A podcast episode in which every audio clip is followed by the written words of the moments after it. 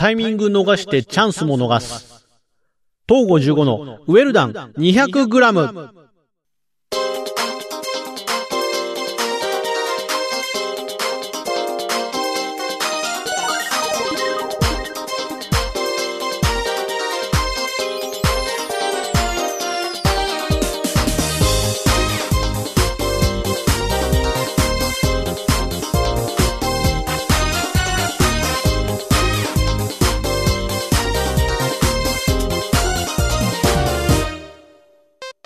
どうも、東郷15です。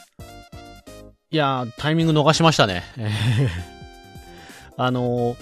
先週お休みしたじゃないですか。で、お休みした理由がね、喉の調子が悪くてっていう状態だったんですよね。なんかの、喉がね、痛いというか、うーん、なんて言ったらいいのかな、イガイガするというか、ちょっと喋ると、こう、喉の奥のところが、こう、かゆい、かゆいイガイガするみたいな感じになって、こう咳が出ちゃうみたいな。そういう状態で、痛い、痛いはね、ちょっと前にあったんですけど、それはすぐ治ったんですけど、その後ですね、なんかか、風、喉風の治りかけみたいな、そんな感じになって、熱はなかったんですけどね、熱はなかったんですけど、でそんな感じでちょっと、なんか喉の調子悪いなっていうのが続いて、で、ちょっと、うん、喋れなくもないけど、喋ってる途中でむせたりしそうだなとか思ったんで、それで先週はちょっと、こ、ここら辺でちょっと一回休憩しようか、つって お休みすることになったんですけど、まあでも先週は先週でね、あの、本当だったら、えー、っと、ザ・セカンドですか？ザ・セカンド見た後だったから、それの感想とかすごい喋りたかったんですよ。で、それも喋れないまんま今日来ちゃったんで、で、今日喋るかっつったら、うーん、そう、どうする？みたいな そうでもないっていうと、その、なんていうの、その、ザ・セカンドっていう大会自体がそうでもなかったように聞こえちゃうから、そういう言い方はしませんよ。それは、すごい面白かったし、俺めちゃくちゃ楽しんだんで、その、ザ・セカンド自体は全然楽しかったですよ。うん。じゃあ何って。いや、なんか、一週間空いちゃってるから、なんか今更言うこと、俺から言うことないかなみたいなそういう感じ。なんか、でも、簡単に言うと、なんかこう今まで見てきた若手とかがすごい出てくるような賞レースとはまた違う空気ありましたねっていう、そんな感じでしたよ。それでね、その決勝戦で惜しくも敗退してしまったマシンガンズの二人ですか？この2人がなんかこの今回の大会を象徴するような独特の空気感というか独特の漫才を見せるコンビだったし、それでも、えー、そのマシンガンズを打ち倒して、えー、見事優勝を果たしたギャロップはギャロップで、なんていうのかな、こう、あ、よく今まで、こう、賞レースで、大きな結果というか、そのいわゆる M1 グランプリだとかそういう、う出場の結成年数に制限があるような、そういう若手に向けた漫才の大会までに、こう、目立たないまま、今日まで来た、まさにザ・セカンドっていう大会があったからこそ、日の目を見たけど、まあ、もともとギャロップも知ってましたけどね、知ってましたけど、なんか、やっぱり、ベテランの技が光る漫才を見て、それが優勝したな、みたいなのもあったんですけど、でもなんか多分、そのマシンガンズみたいな、見ている人に何か訴えかけるような、そういうこう、技術とか技以外の、積み重ねてきたもの、そ、経験値って多分技術とか技で出てくると思うんですけど、それ以外の経験値ですよね、あれを。マシンガンズは本当独特の、その技術、まああれも技術といえば技術なんだと思うんですけど、なんかこうね、で特にネタ時間が6分じゃないですか。M1 は4分間で、で、ザ・セカンドはネタ時間が6分間で、しかも決勝まで勝ち進むとネタを3本やることになるっていう、そういう意味では今までのテレビの大きな賞レースでは見なかったレベルでのスタミナ勝負になってたと思うんですけど、これをね、勝ち上がってくるにはやっぱりそのマシンガンズみたいな情熱とあと経験で勝るものか、もしくは磨いてきた技術で勝るものかみたいなののぶつかり合いが第1回から見れたなんてのはすげえなって思いましたけどね。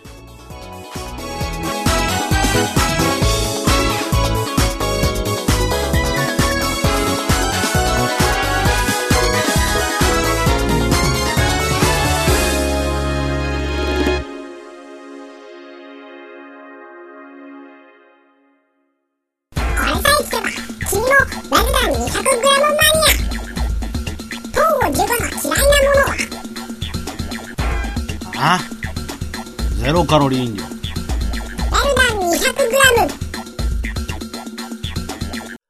改めまして、東郷15です。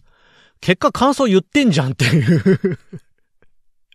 いや、じゃあ、ちょろっと、ちょろっとこう、なんていうのかな、ザ・セカンドこうだったねぐらいの一言で終わらせようと思ったら、あの、今、そ、あの、ストップウォッチ見てびっくりした。もう4分過ぎてんじゃんって思って。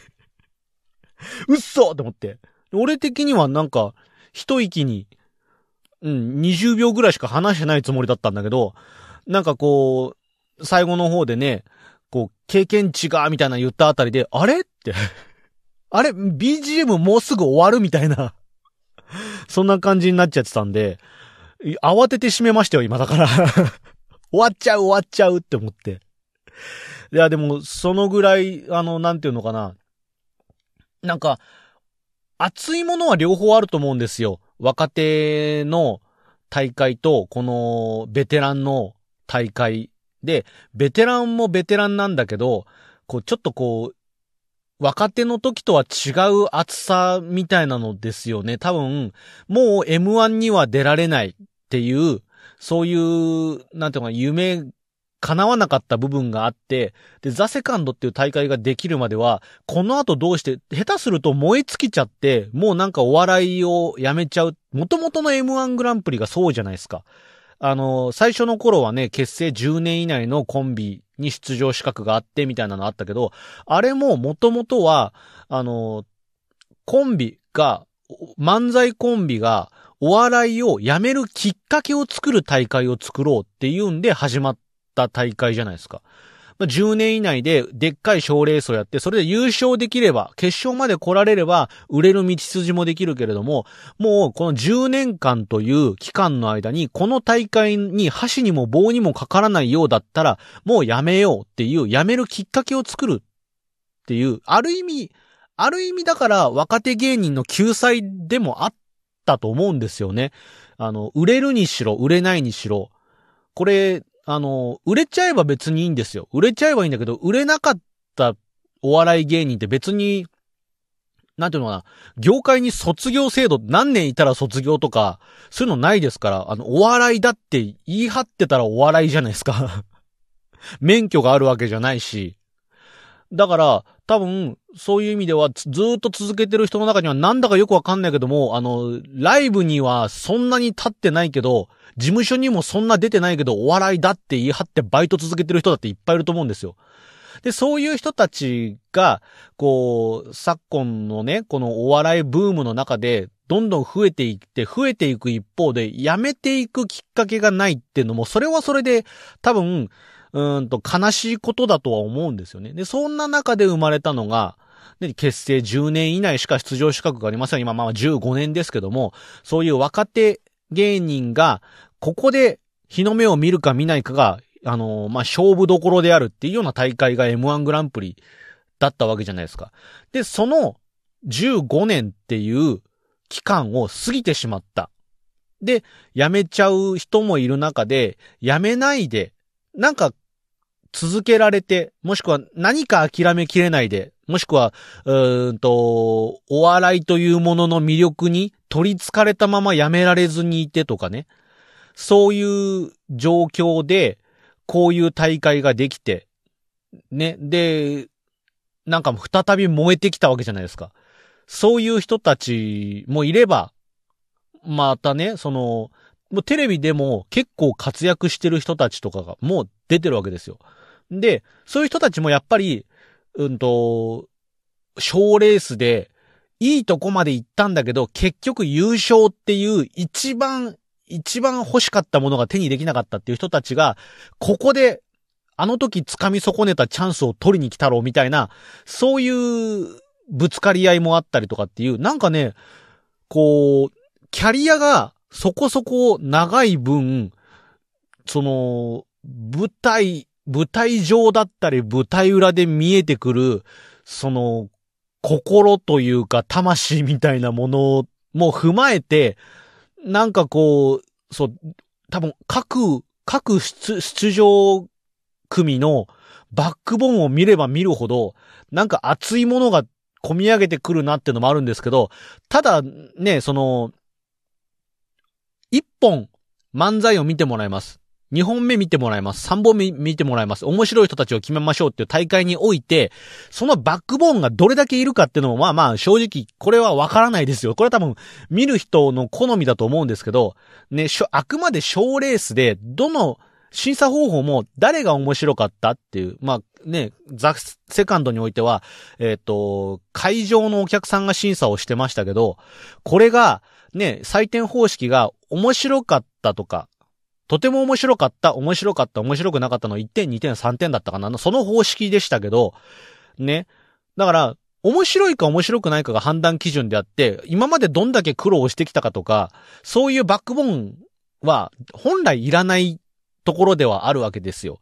だから、これが今後どうするのかですよね。これが、その、ザ・セカンドの醍醐味の一つとなってくるのか、それともここは排除して、この、出場して決勝まで残ってきた人たち、残ってきたコンビ、もしくはグループたちの、その、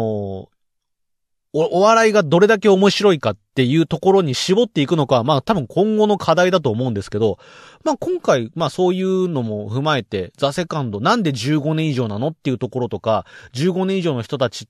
が、この大会にかける意気込みみたいなのを、えー拾い集めて、最後、決勝で、ね、あの花を咲かせたっていうところは、まあこれはこれで面白かったなと思うんですけどね。ただ、お笑いとかに興味ない人からすると、なんかね、その、どうなのかなっていう部分はありますよ。そん、そんな、この人たちがどんだけ今まで苦労してきたかとか知らねえしっていうのもあるし、なんなら勝手にしてきた苦労じゃんっていうのも多分あると思うんですよ。だって、さっきも言ったけど、やめちゃえばいいんですよ。変な話ね。こう、なん、なん、誤解を恐れず言うなら本当にやめちゃえばいいんですよ。売れなかったら。だけど、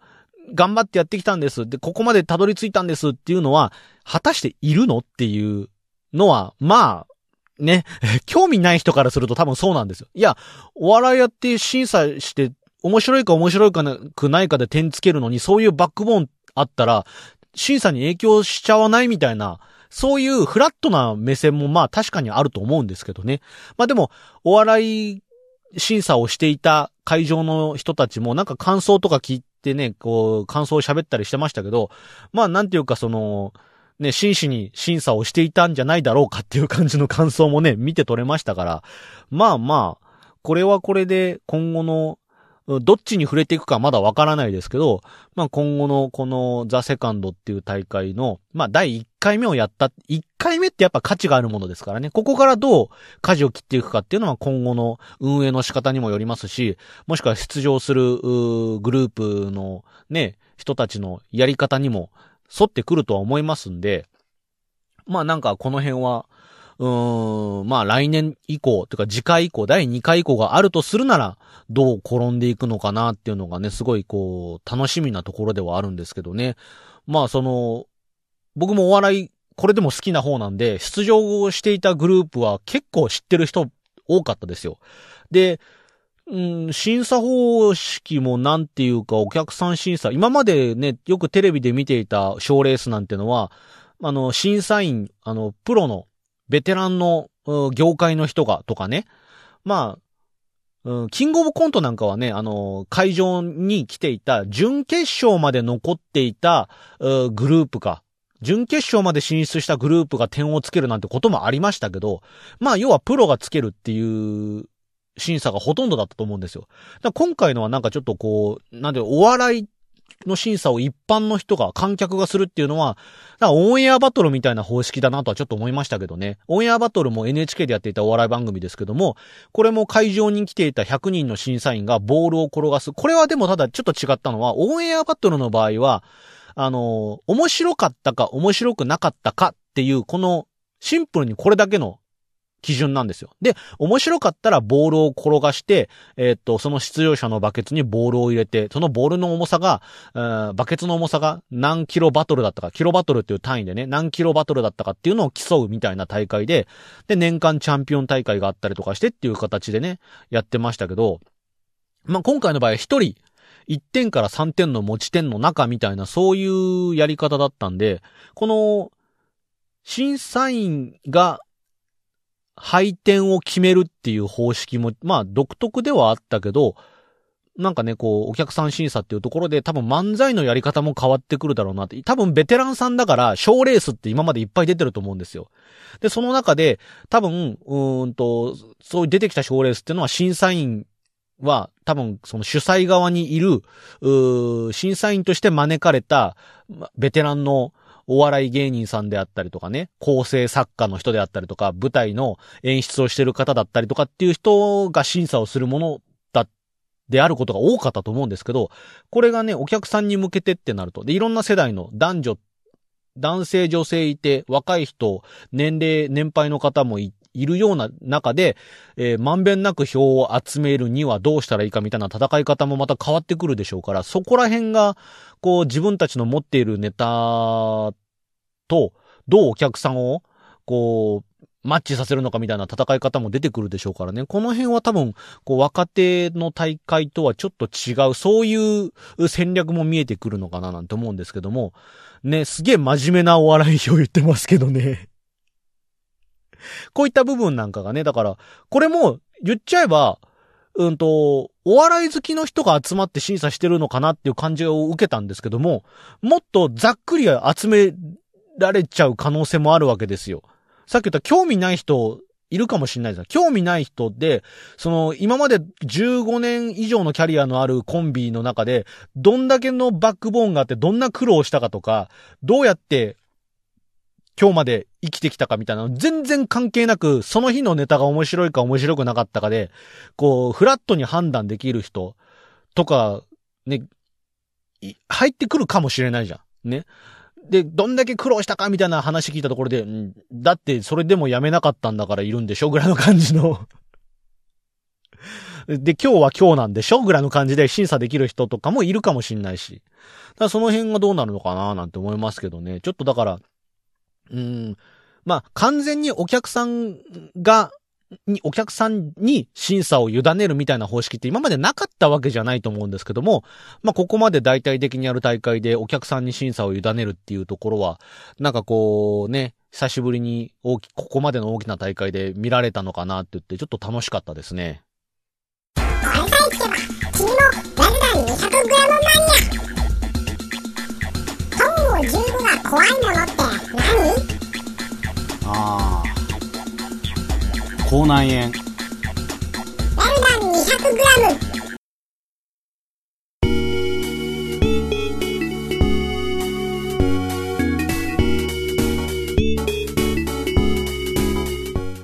はい、というわけでエンディングでございます。なんか、ちょ、べ全然今日別のこと喋ろうとしてたんだけど。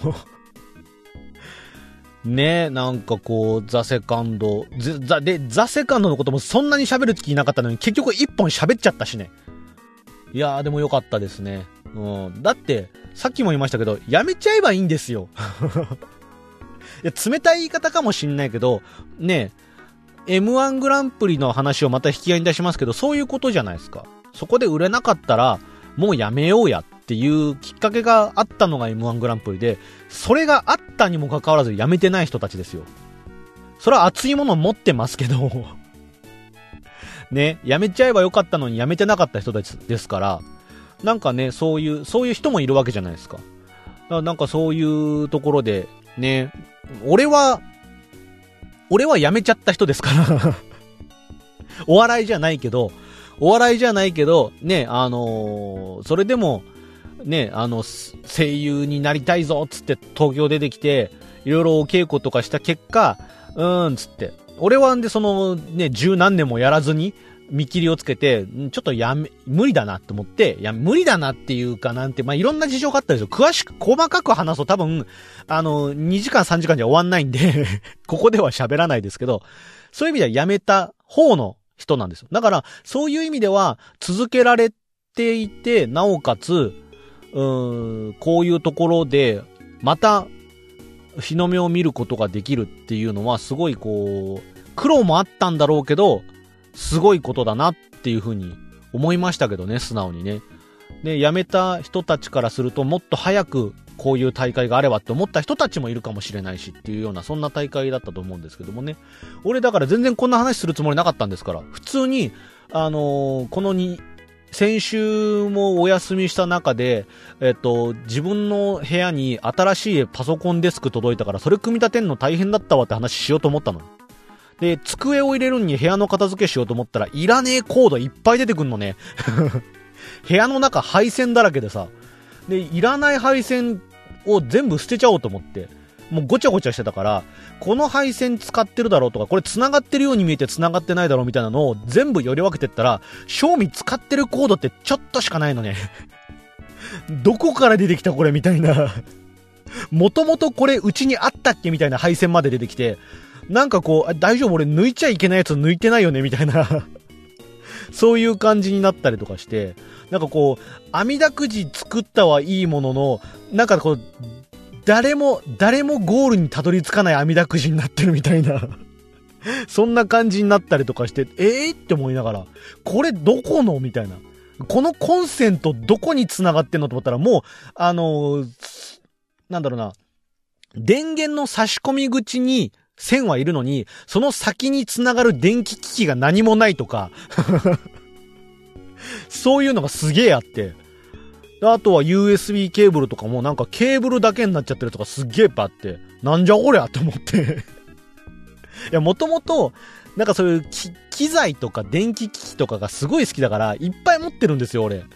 で、それをパソコンにつなげたりとか、こうコンセントつなげたりとかして、で、新しいのを買って古いのを入れ替えたりとかしてて、で、古いのは使えなくなったものは捨てたりとかするんですけど、配線はさ、なんかめんどくさくなっちゃって、要は本体はいるものだったらまた使うかもっつってどっかしまったりとかするんですけど、あの、いらないもの壊れちゃったりとか、もう古くて、新しいのを買った時に、この古いのは取っといてもしょうがないみたいなタイプのものとかは、処分しちゃうんですけど、その時に、本体だけ処分して、ケーブルがこう、絡まってるから、いいや、これちょっとどっかで大掃除する時でも作って、その時にか、あの、コードを、ほどいて、捨てればいいやとかって思ってたら、そのまんまになったコードが、もうなんかすっごいの、あの、えっ、と、マングローブみたいな。俺んちが床上浸水したら多分もう本当にそんな。で、そのコードの中から、なんかこう、昔 UFO キャッチャーで撮ってきたフィギュアの腕とか、顔とか出てきたりして、どんな、どんな部屋だよ、俺の部屋。もうすごいな、あの、タイの、タイの世界遺産みたいになってて、うわーみたいな。アンコールワットとかこんなかなみたいな。そんなんな。あの、木の、木の幹の中にこう、なんだろう、仏様の顔だけ出てきてるみたいな。あんなんなってて、うわー、これは、俺、どこからも遺産として登録されないやつだから、速やかに捨てようって思って。で、埃掃除したりとかね、いらないものとか、で、中でも、その中でもいるものが出てきたりとかして、いや、まあ、有意義で、有意義には過ごしてましたけど、部屋が片付いたしね。そういう話をしようと思ってたのに、なんかすごいね。で、しかも、うんと、このザ・セカンドの話も、それぞれのお笑いコンビ全部面白かった。全部好きだったんですよ。それぞれについて語りたかったんですけど、なんかこう、それぞれに語るとまた時間がね、どんどんどんどんすごいことになっちゃうから、こう今回のザ・セカンドっていう大会そのものについて話しましたけど、ね、なんか、大丈夫かな？ちゃんと喋れてるかな？こういうのの感想って、いつも思う。大丈夫かな？俺ちゃんと喋れ、俺の言いたいことちゃんと喋れてるかな？っていうのはいつも思うんだけどね。うん、伝わったと思います。はい。ということで、まあこういうテレビの感想ね、本当に、あのー最近のね、若い子はテレビ見ないとか、俺もよく YouTube で YouTuber の配信とか見ますけど、そういう YouTuber の方でも結構テレビ見ないんだよとか、テレビうちにないんだよっていう人結構いるんですけども、俺はテレビ結構見てるタイプの人です。はい。テレビも見るし、ネットニュースも見るし、YouTube も見るし、漫画も読むし、ゲームもするし、みたいな、なんかこう、興味のあることは絶えませんね。なので、すごく薄っぺらいかもしれないけども、広く浅くやっていくのが、えー、東郷15のスタイルかなって思ってますんで、そんな東郷15の広く浅いトークが、今後も聞いていきたいなっていう人いたら、あの、チャンネル登録とか、グッドボタンとかね、押してもらって、えー今後も、東郷15のウェルダン 200g をひいきにしていただけたらなって思いますので、よろしくお願いします。ということで、今週のウェルダン 200g はこの辺で終わりにしたいと思います。それではまた次回。